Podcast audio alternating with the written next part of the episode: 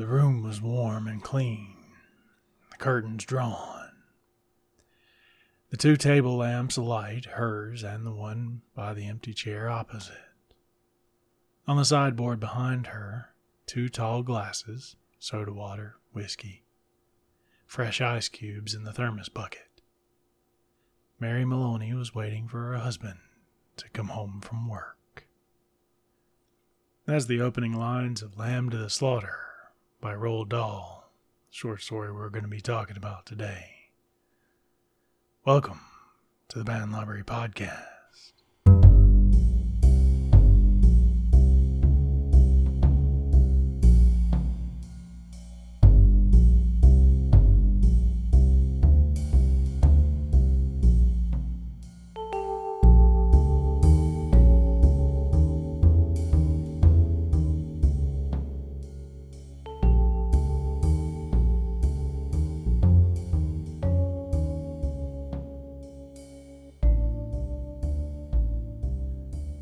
Welcome to the podcast. This is the podcast where we talk about stories. Generally, sometimes, well, they used to be banned. Now I'm just going to kind of talk about whatever the fuck interests me because I honestly miss doing this. I miss talking into a microphone about stories. I miss reading stories. Maybe every once in a while we'll do a longer book or something, but right now we're just going to talk about short stories. I bought several little books of weird tales, random shit from used bookstores, and we're just going to go through them. Some of them we may know very well, some of them I've never heard of. Or maybe they're the or maybe they're an example of a type of story. Maybe they're the er example, maybe they're just the latest thing. Who knows? We'll get into it. As you heard up top, we're talking Lamb to the Slaughter today by Roald Dahl. Let's get into who Roald Dahl is. We've covered him before. He, we did The Witches, I believe. I think we did James and the Giant Peach. We might have done a couple others. But he's just an interesting guy. I, I love him to death. We'll cover it. I'll go over his history. I don't remember how deep I went into it beforehand. I'm not going to go very deep into it today, but we'll give you the basics. He was born September 13th, 1916, in Llandolph, Wales. If I said that wrong, well, the name Roald, I was curious if I'm even pronouncing that correctly. It's Norwegian. Uh, it comes from the meaning famous ruler, which I thought was kind of a. I, I don't know. I just didn't know where the fuck that name came from or what it meant or what it had anything to do with anything.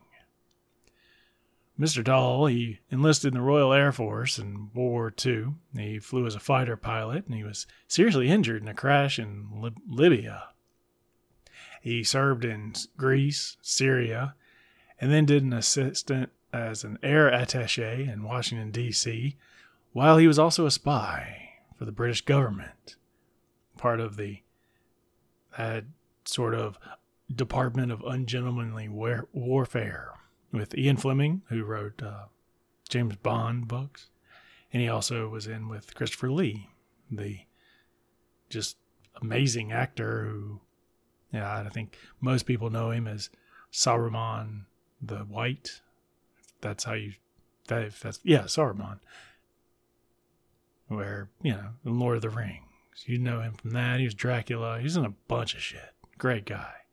I love it. And put a metal album out at age like 93 or some shit, right before he passed away. He was an amazing dude. But we're not talking about him. We're talking about his friend, Roald Dahl. Um, while he was working in Washington, D.C., there's a novelist, C.S. Forester, encouraged him to write about his most exciting RAF adventures, the Royal Air Force, and he published several of them in the Saturday Evening Post. His first book, The Gremlins, was written for Walt Disney and kind of fell apart in 1943 when that came out. He wrote a bunch of adult fiction works, screenplays. I think he wrote the screenplay for Chitty Chitty Bang Bang one of Ian Fleming's books. But he's best known for his darkly comic children's fiction. If you're not aware, I mean, I mentioned two of them already James and Giant Peach, The Witches, but also Charlie and the Chocolate Factory, Willy Wonka, The Fantastic Mr. Fox, the sequel to Charlie and Chocolate Factory, The Great Glass Elevator, which you see at the end of the Gene Wilder movie. I don't remember if it's in the Johnny Depp version, don't care. The Enormous Crocodile, The BFG, and Matilda was his last work. Fortunately, he passed away age 74 of a rare cancer of the blood, which I'm not going to try to pronounce. It's very, very long. Uh, on December, on November 23rd, 1990, in Oxford, and just an amazing life. Even if he was, I mean, there's reports he's, you know, he's an older guy. He's from a different time. There's probably a lot of bullshit out there that'll get him canceled, and rightfully so. He shouldn't say shit like that anymore. But that doesn't take away from his accomplishments of just writing weird ass books that stuck around in the collective consciousness. Now, the story itself, I brought up Ian Fleming a lot because he's pretty much the reason it began. He knew that Dahl like Dahl liked horror, or at least the more disturbing stories. A lot of his, even his adult fiction, is pretty disturbing. And the quote comes out to quote, "Why don't you have someone murder their husband with a frozen leg of mutton, which he then serves to the detectives who come to investigate the murder?" which is this story. I mean, it's not, you know, the actual written words, it's about 4,000 words, but that's that's what happens. And it is a dark ass story when you really get into it, and we will get into it in a minute. Uh, it was published in 1953 in the New Yorker. Oh no, he was he submitted it with a bunch of stories to the New Yorker. They were all rejected. Harper's Magazine in September 1953 published it first, where it, it took off. It was famous. Uh, it was adapted for an episode of Alfred Hitchcock Presents and many, many other times because it's just one of those, it's almost the Tales from the Crypt episode. You know, it's one of those like small, very tiny stories. It only really takes four or five people to really tell the whole thing. And technically, only, yeah, you could probably get away with like four people telling this whole story. You had Mary, her husband, who's a corpse pretty quickly, uh, the grocer, and the police detective. Maybe throw in a couple more police detectives, but that's all there is. I read this story in middle school, seventh grade. Don't remember the teacher's name. Remember, she watched me have an accident one time. Like I fell off my bike and like scraped the shit out of myself, and she was like, "You better get home." That's all I remember about that teacher. She's kind of an asshole. Actually, I believe, wait, no, I'm rolling back things. She was in charge of the Scholastic Book Fair, and she was the one that tried to take a book away from me that I'd paid for, that I'd ordered. And it was one of those, it wasn't even on the shelf. Like I'd seen it in the catalog, the novelization for the Buffy the Vampire Slayer movie with Kristy Swanson and um, whatever. And I think there was the picture on the back, the poster, if you've ever seen it, of a cheerleader's legs and she's holding the stake. I don't know what exactly this teacher objected to, but she wouldn't give me the damn book. I knew all the books had come in.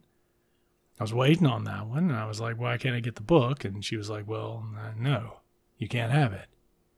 So I went and told my mom, who was also a teacher there, and I was like, she won't let me have the damn book. And then at recess, my mom called me over. this has nothing to do with Lamb to the Slaughter. It's just a funny story. But she handed me the book and was just kind of pissed, like, go take this. I don't know if she's pissed that the teacher wouldn't let her have the book, let me have the book, or if it's just a dumbass book that she had to go to bat for. But my mom did that. Let me read whatever I wanted. And it was cool. And it was actually like in a quote unquote adult book. Not really, but you know, it wasn't My Teacher Ate My Brains or whatever else I was reading at that time. So yeah, I read this book and I remember it, it made, I read the story and it made an impression on me like I didn't remember who wrote it. I didn't remember the title, but I remembered that story where that woman fed the murder weapon to the cops. That it was just ingenious. I always like murder mysteries and I like, you know, the dark stuff. So I thought that was it was just it just it stuck in me. And now uh, as I decided to revamp this and do short stories or whatever we're doing, I was like, I'll make that one my first. Holy shit, Roald Dahl wrote that? That's crazy. Like I had to do the random Google where you're like, woman kills husband, frozen leg of lamp, you know, gets away with it. I don't know what the fuck I Googled, but it popped up and this is the story. So let's get into this story actually. We read At the top, Mary Maloney is waiting for her husband to come home. She's pregnant. She's a doting. She has his drink ready for him. She, as soon as he walks through the door, off his shift as a police officer, he's she's just do you want your slippers? Do you want your paper? Do you want to sit down? Let's have i haven't made dinner yet but we're going out right? Because it's their night to go out. And he's just aloof. He's just no. I, I don't want it. I don't want anything. I don't want all of it. And it kind of kind of boils around where she's just like oh i can well if you don't want to go out we can i can make something. I'll i'll i'll go get something right now. And he's like no don't worry about it damn it. I'm going out to eat. Actually, he says that after, but he tells her something. We don't really hear. Quote, and he told her. It didn't take long, four or five minutes at most. She sat very still through it all, watching him with a kind of dazed horror as he went further and further away from her with each word. Unquote. So, yeah, she's just dazed. Whatever he's telling her, obviously their relationship is over if there's another woman, however long this takes, four to five minutes at most, I don't know what he's explaining to her.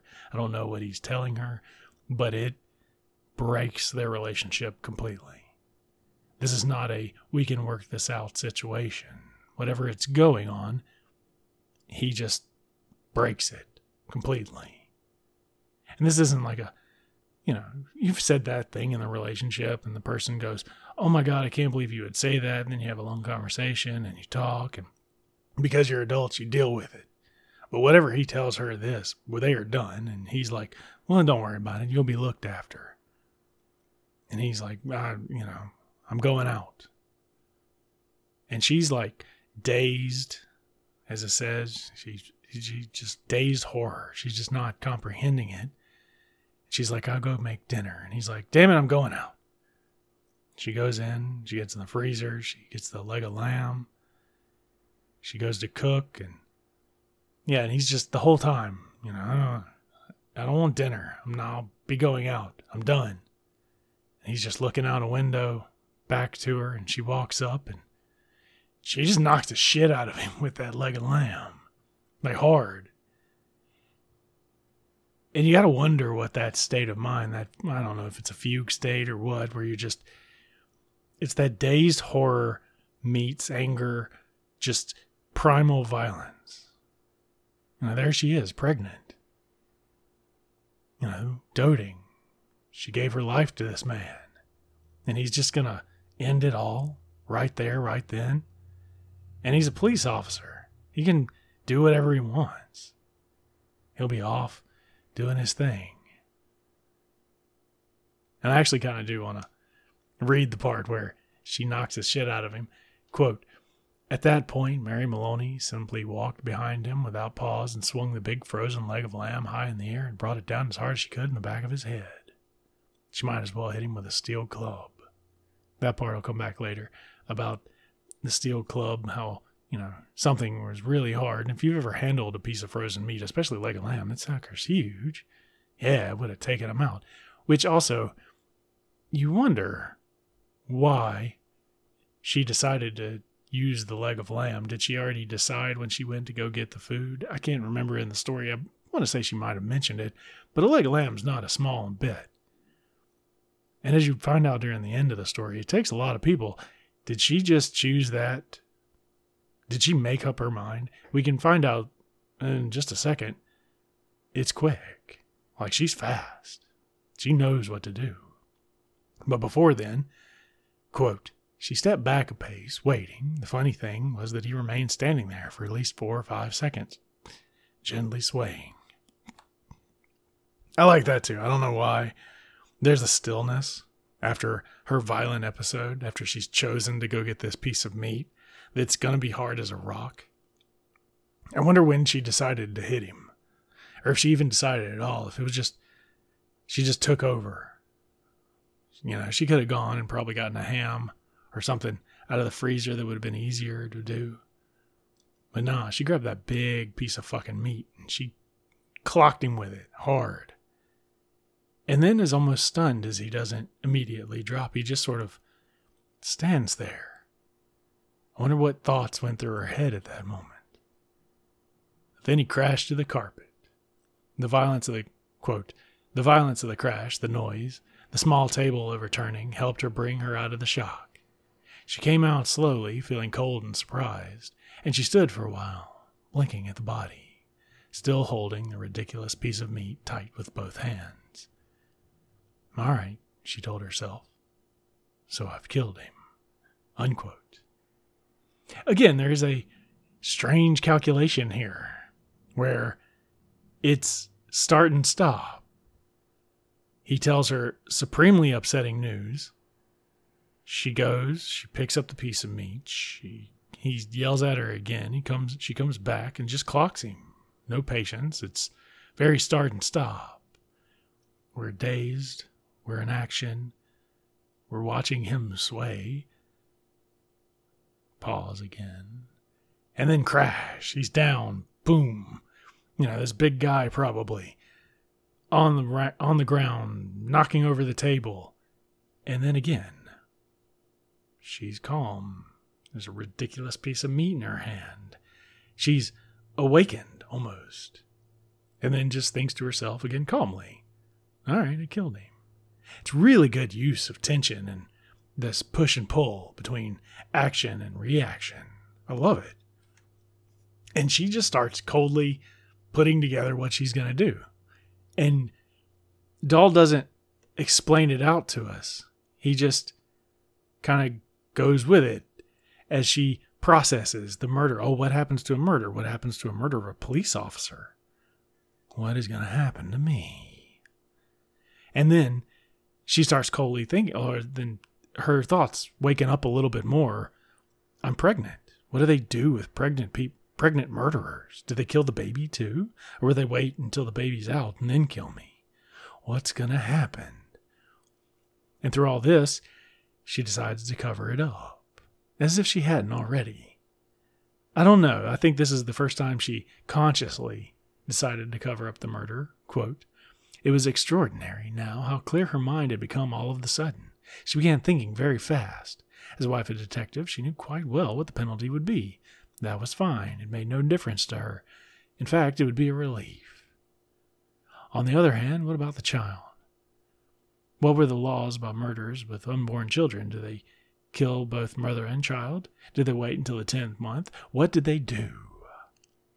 Like there's an uncertainty there, but the uncertainty ultimately leads her to, well, we've got to hide this.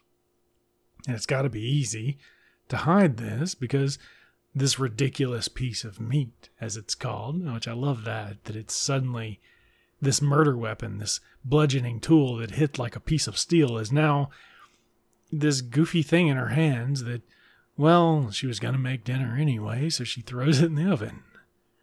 I don't know if she salts it or yeah, that's the part that was just like, huh, I wonder if she, I wonder how she prepared it. She did any kind of preparations to it. I mean, it's just a frozen piece of meat. God knows how long it'll last. I didn't even look up how long it takes to cook a piece of lamb. I'm curious. All right, we're back. Apparently, in this, it takes about three to four hours, maybe five, you know, whatever. So, actually, this story makes a whole lot more sense if you think about it. I wonder where Ian Fleming thought of that. Did he ever kill anybody with a piece of lamb? Or were they sitting around talking about would be an interesting way to kill somebody? What's the worst way you killed somebody? Well, there was this piece of lamb one time, beat the shit out of somebody with it, and there you go. I mean, obviously, they would probably know about the cooking times back then. But anyway, so yeah, it takes about three to five hours. She puts that thing in the oven. She starts thinking about her alibi, and then starts like, without, again, without telling the reader, us, what she's thinking about, she starts doing the performative actions. Oh, yes. Well, he decided not to go out. I'm cooking a lamb.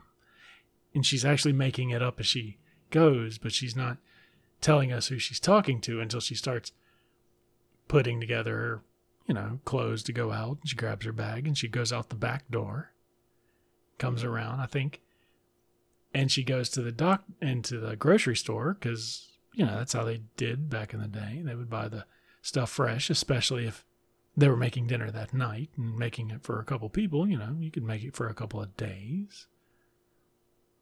And she was supposed to go out that night, but she's not now. He's decided. She tells the grocer the whole thing, even asks, I think she gets a piece of cake. Yeah, so she set up an alibi. She come, and then she makes her way home. She comes up to the front door. She goes in, and she sees her husband, and she starts freaking out. Now, is this a calculated freak out? It's some part, yeah. I mean, she planned to go to the grocery. She acted completely chill there. But yeah, she freaks out now because that's what you're supposed to do when you find your husband dead on the floor. Especially if you just stepped out to get some food, and then you come back and there he is, all dead. Deader than fuck. And she calls the police. He's dead. Who's dead? Patrick Maloney. Not the Patrick Maloney, the police officer. Yes, come. And the policemen come. And they're all friends. She knows all of them. And they talk about her and they ask her questions. You know, when did you do it? She's like, I went to the grocery store and I came back and he's dead. And they start looking around. They're like, holy shit. Where's the murder weapon? They start looking around. It's got to be a piece of metal, right? And Mary's just kind of sitting there almost in her own daze, and she offers them whiskey, and they're like, no, they can't. But you have to wonder when she starts offering and talking to them whether or not they, she's trying to distract them. She's trying to stop them from looking too hard. And there's also maybe, maybe I'm just a little bit gonna say there might be some Irish racism here with the Maloneys and all the cops because cops historically have been Irish in some way, at least in a lot of the old literature. And Roald Dahl would have known enough to lean on that a little bit and offering him whiskey, offering him other stuff. But they look around. Anyway, th- I'm just saying, could be. After they make a search around the house, they don't find it. They don't find the murder weapon. And then she's, they're sitting there, you know, like, oh, that smells nice. And she's like, oh, God, the leg of lamb. Again, this has to have been like three to five hours later when they're all just looking through all her shit and she's just sitting there trying to fake it. And she points out, rightly, you've been working so hard. You've been looking around. Please. It's, you know, you work through dinner. Please eat, eat something. And they're like, no, no, man, we can't. Our, one of our men is dead. We have to find the killer. And he's like, I, I made this for him and he'll never eat it or she says something to that effect. And they're all like, yeah, okay. yeah, why not? Let's do that. And she sits by, she doesn't eat. And they they're talking about the case and oh yeah, it's gotta be some kind of whatever, you know, some some piece of steel, maybe like a, a railroad jack or something. I don't know what the fuck they said. But yeah, it's got it in it. Maybe he took it with him. Who knows? and he's got plenty of enemies as a police officer. And I just love the ending of this story. Quote, one of them belched. Personally, I think it's right here on the premises. Probably right under our noses. What do you think, Jack? And in the other room, Mary Maloney began to giggle. Unquote. And that's where the story ends. With the cop sitting there being like, I bet it's right here and we just can't see it. And then she just starts laughing her ass off, and then or giggling, I guess. She's quiet about it. But that's where we end with her just laughing while these men stuff their faces with all this lamb that they've made, that she made, that she killed her husband with. And it's it's just a really good ending. I love this ending because it's ambiguous. I mean, obviously she's probably going to get away with it. There's no murder weapon. There's no real motive unless somebody comes who knows? Maybe he does have a mistress. Maybe he had something else. Maybe he told a friend that I just can't stand living with Mary anymore. Who knows? But that's the end of the story. And you have to love this story as one of those how far can you push someone? Like what what can another person take? And how much can you take from someone else and then discard them? without them reacting strongly, I guess is the best way to say that.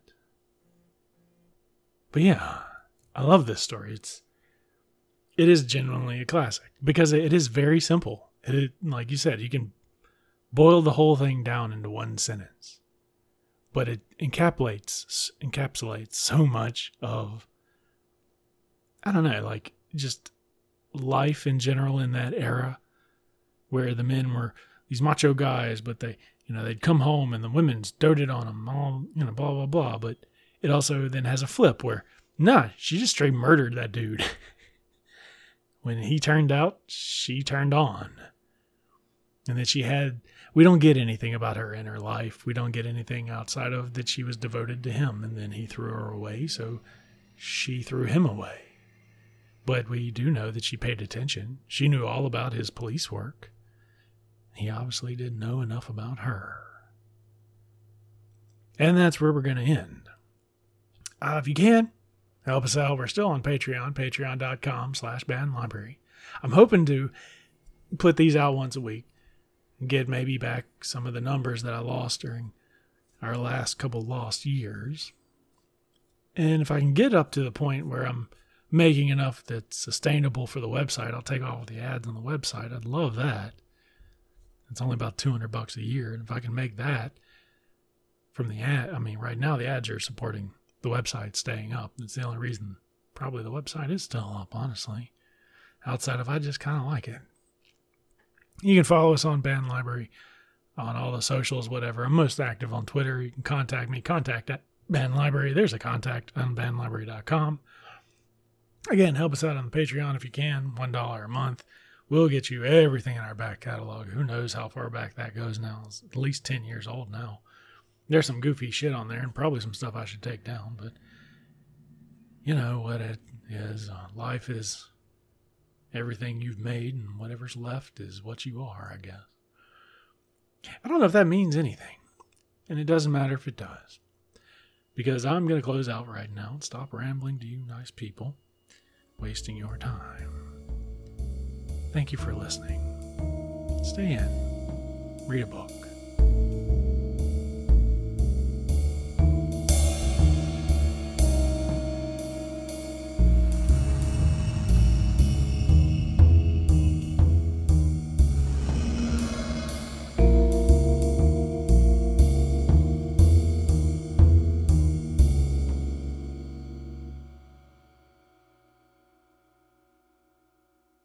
Music, Dances and Dames by Kevin MacLeod at Incompetech.com.